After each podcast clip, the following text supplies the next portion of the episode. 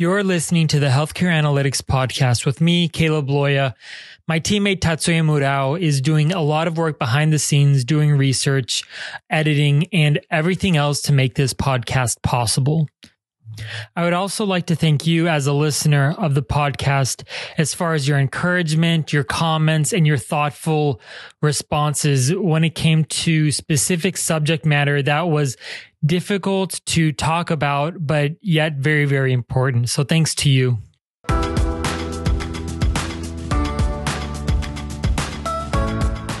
And in the past year of doing this podcast, we have talked about many specific aspects of analytics, about healthcare, about how to apply specific practices to your organization and to your team. But one of the topics I really haven't dived deep enough into is the topic about data models. What is a data model? How can a data model help you make better decisions? And then how can you use data models to communicate what's going to happen if specific decisions were going to be made? And so in these next few podcast episodes, I'm going to be touching on specific data models that you can utilize and you can build to make better decisions. Many times, leaders within many different organizations are just using the data that they have on hand and then making decisions based on that data. So oftentimes they will look at data, let's say on a weekly, monthly, or quarterly basis, and they will say, okay, well, our sales for this quarter was XYZ, or our expenses was $5 million, for example. So therefore, I can expect the next quarter to be really close to the same as this quarter. But what's going on is that they're just using essentially averages in order to build out what they expect to achieve in the future. But there are many different ways that you can determine future outcomes based on performance that is occurring right now. And if I were to take a guess, I would say that about 80% of leaders out there in the world are just using basic averages in order to determine future outcomes for their organization and for their team.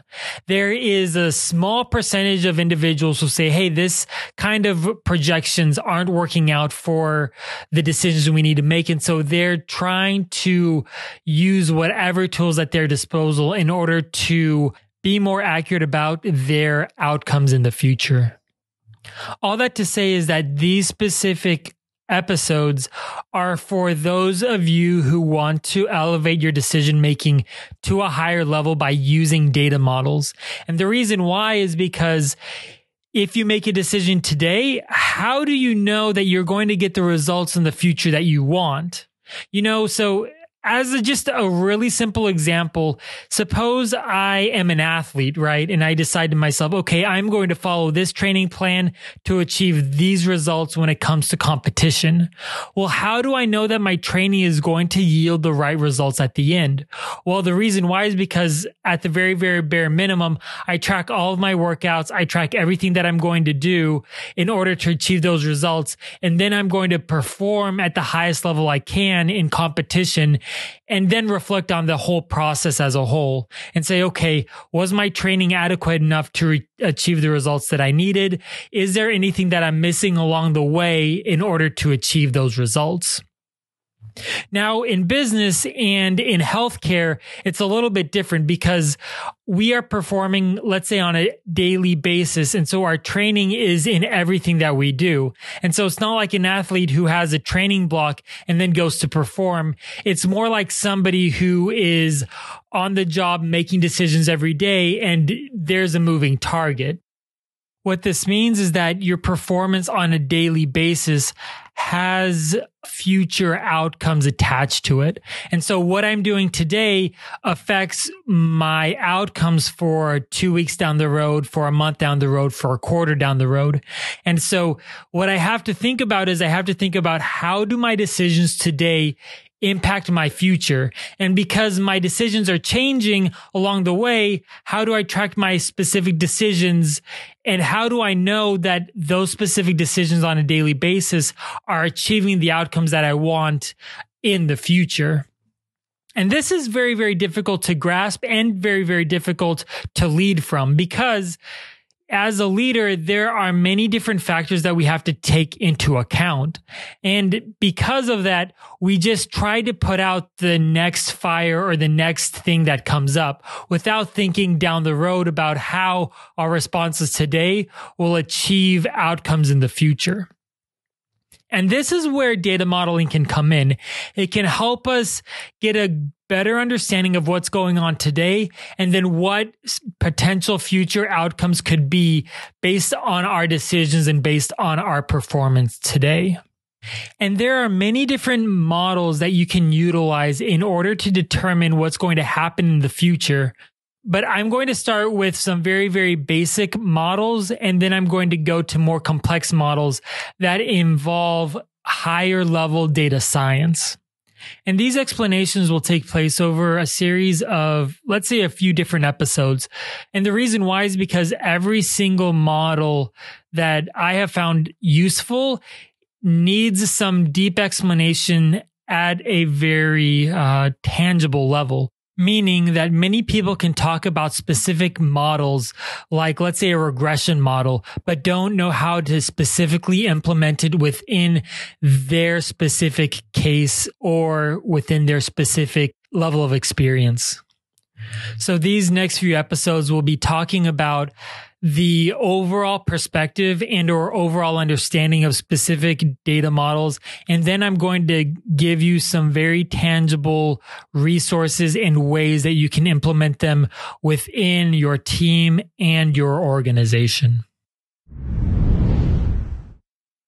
I'm going to begin these series of episodes by talking about a Monte Carlo simulation. And you say, okay, that sounds kind of fancy, but what is a Monte Carlo simulation? And so I'm going to make something that seems very, very complex, like Monte Carlo, into something that is very, very simple to execute on and simple to understand. I had an experience where I was talking to a founder of a startup, and he was going the rounds to raise funds for his startup. And he told me that one time he was presenting to a group of angel investors, and one of the angel investors thought it would be really fun to ask this founder about a Monte Carlo simulation. And the founder, not kind of knowing what he was talking about, but not really, kind of brushed it off. So some people think Monte Carlo simulations are just more for academic practices and don't really impact real life. But I'm going to explain to you in this specific episode why Monte Carlo simulations are simple to understand and implement, but yet very, very powerful. If you don't know about the author Nassim Taleb, he wrote a book called Fooled by Randomness. And in this book, he goes on and on about ways that humans are specifically fooled by randomness. Like, how do you know if something was just by chance or if it was because of specific results that took work? And Nassim Taleb brilliantly goes through many different ways in which people think that they achieved results due to their own work, but really it was more by luck and or by randomness. And people are fooled by randomness all the time. And so one of the tools that he says is one of the most useful tools for him was Monte Carlo simulations. If you just Google or go on YouTube and search for Nassim Taleb Monte Carlo, then you will find some of his explanations about Monte Carlo simulations that have helped him. And he will go into some really fancy math about how to implement Monte Carlo. But when it comes to data modeling, Monte Carlo can be really, really easy to understand. And then you can start from wherever you are within your understanding of data modeling and data science. So what is a Monte Carlo simulation? At its very fundamental level, a Monte Carlo simulation is a series of different what-if statements in order to determine future outcomes. And so these what if statements can look like a lot of different things, but they can start by simply being an Excel sheet with a filter that determines future outcomes. And so if you stack specific factors together, then you can start to understand what could happen in the future. To give you a real life example, let's say that you are a clinical director for a team of nurses, okay? And these nurses are within, let's say, a specific department within an entire hospital. Well, suppose that 3 of the 8 nurses within your team decide to go to another hospital or to another system, and you have to replace those 3 nurses. The question is, because we had this turnover, what is going to be the result of our overall performance as a team? Will we have the same, let's say, responsiveness when it comes to making sure patients are cared for? Will we be able to adapt as quickly? Will we be as strong of a team with these 3 individuals that we have to replace? And so the question you're asking yourself is, well, if we lose however many people we lose, what is the outcome of this turnover? And so if you say, if the turnover per quarter is 25%, what will be the impact to other metrics? So what Monte Carlo simulation could do is it could say, okay, let's make a series of different assumptions. And based on these series of different assumptions, let's see what will happen in the future. And so you can build in an assumption for the outcomes based on specific levels of turnover. So you say, okay, well, we know that if we have to replace 1 nurse, then it will take a series of weeks. Let's say it will take an average of 4 to 5 weeks to get them up to speed to where they can perform as well as the person that they replaced. Now multiply that by 3, right? And say, okay, now we have to now train 3 specific nurses. And so will it take longer to get them running and get them up to speed, shorter or faster? So given that specific factor, then you can say, okay, for these next 5 weeks, given this turnover, our performance we expect to be lower than average because of this turnover.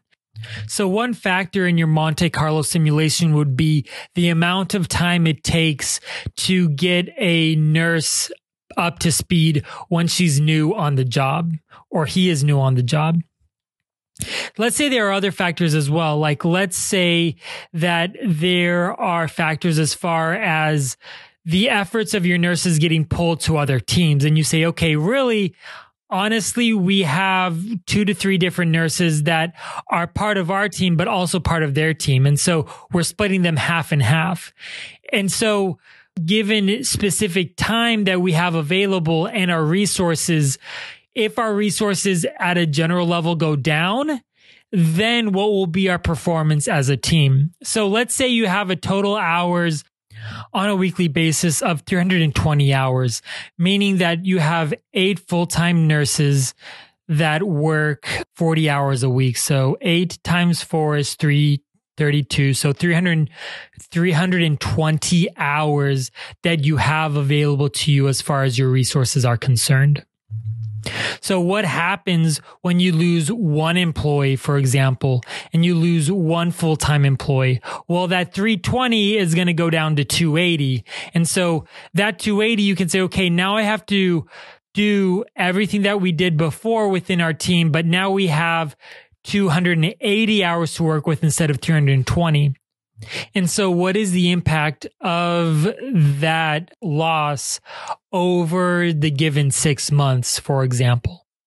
Because you're looking at a few different factors, right? You're looking at the overall availability of your team. You're looking at employee turnover. You're looking at the responsiveness that you can have to specific patients. You're looking at other factors as well, as like technology implications, or suppose that you are trying to implement new projects within your team, etc. And so what a Monte Carlo simulation can do is it can help you stack different factors into one specific data model that are interrelated. And so you can have, let's say, an overall baseline of 320 hours available to your team, and you can determine if you lose 3 or 4 employees, what it's going to take in order to recover the performance that you had in the past. And so with Monte Carlo simulations, it's important to understand the relationship between different factors. And so you can build in relationships between, let's say, overall availability of your team to employee turnover, to the responsiveness to patients, etc. And so what a Monte Carlo simulation can do is it can help you articulate the different factors that contribute to the team's overall performance or to your organization's overall performance. And there are many different ways that you can look at Monte Carlo simulations and or many different ways you can implement it. But fundamentally, what a Monte Carlo simulation can do is it can help you identify different factors and how a change in specific factors can determine future outcomes.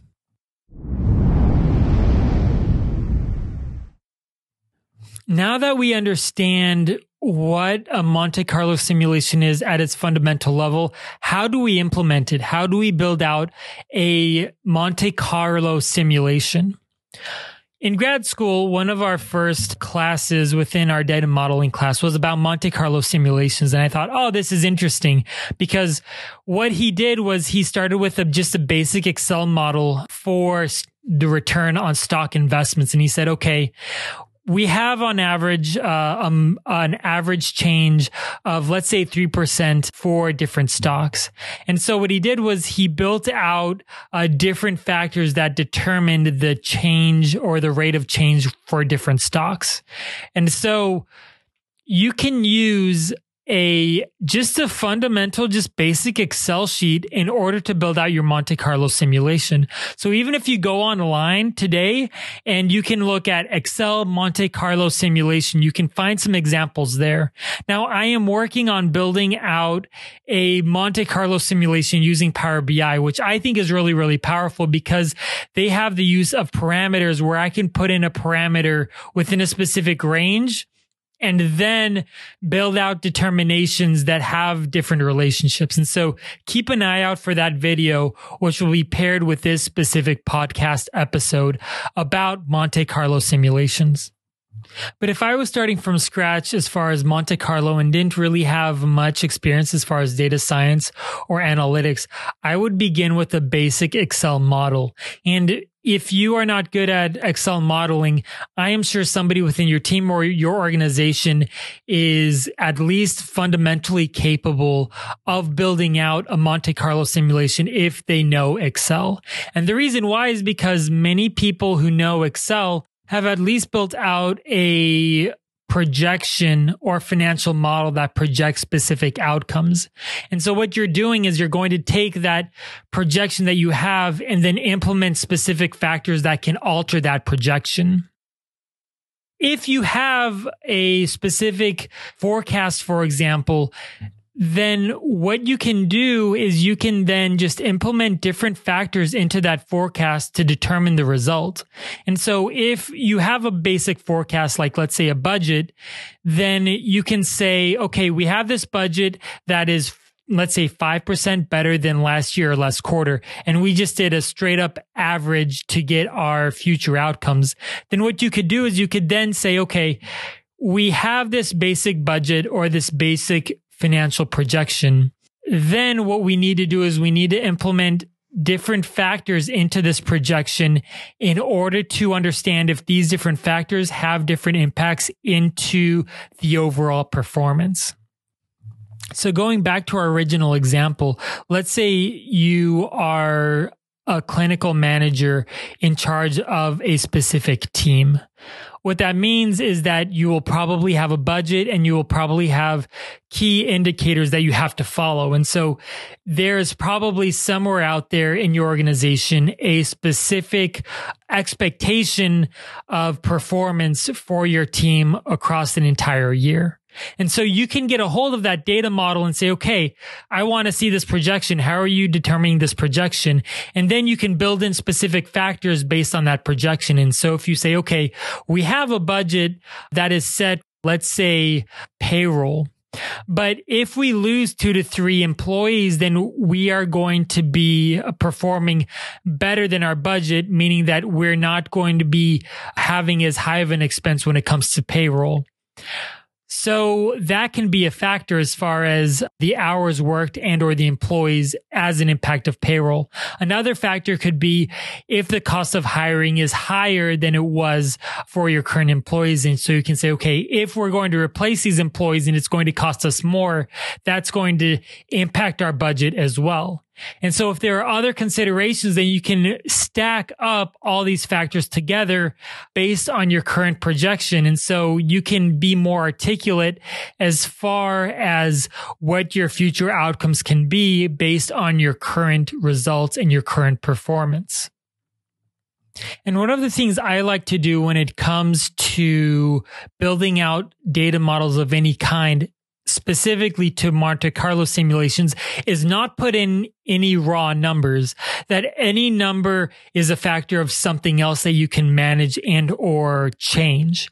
And this way, your assumptions are very, very clear. And so if you have an assumption of growth of, let's say, 5 or 10% per year, don't input that as a strict number.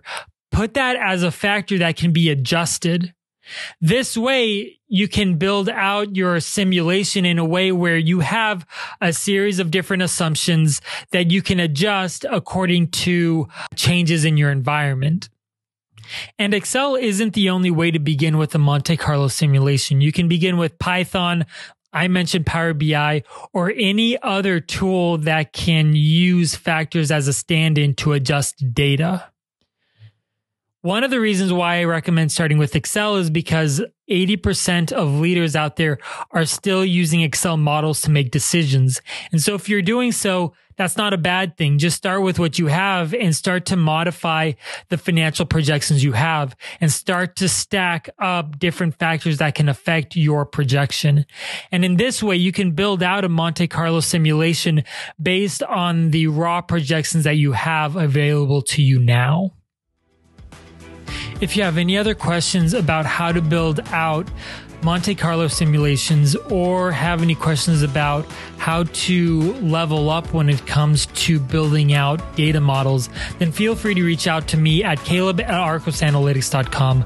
Likewise, you can always find us on LinkedIn at linkedin.com/companies/arcosanalytics. We are also on Twitter if you want to reach out to us there. Thanks for listening, and I will talk to you later.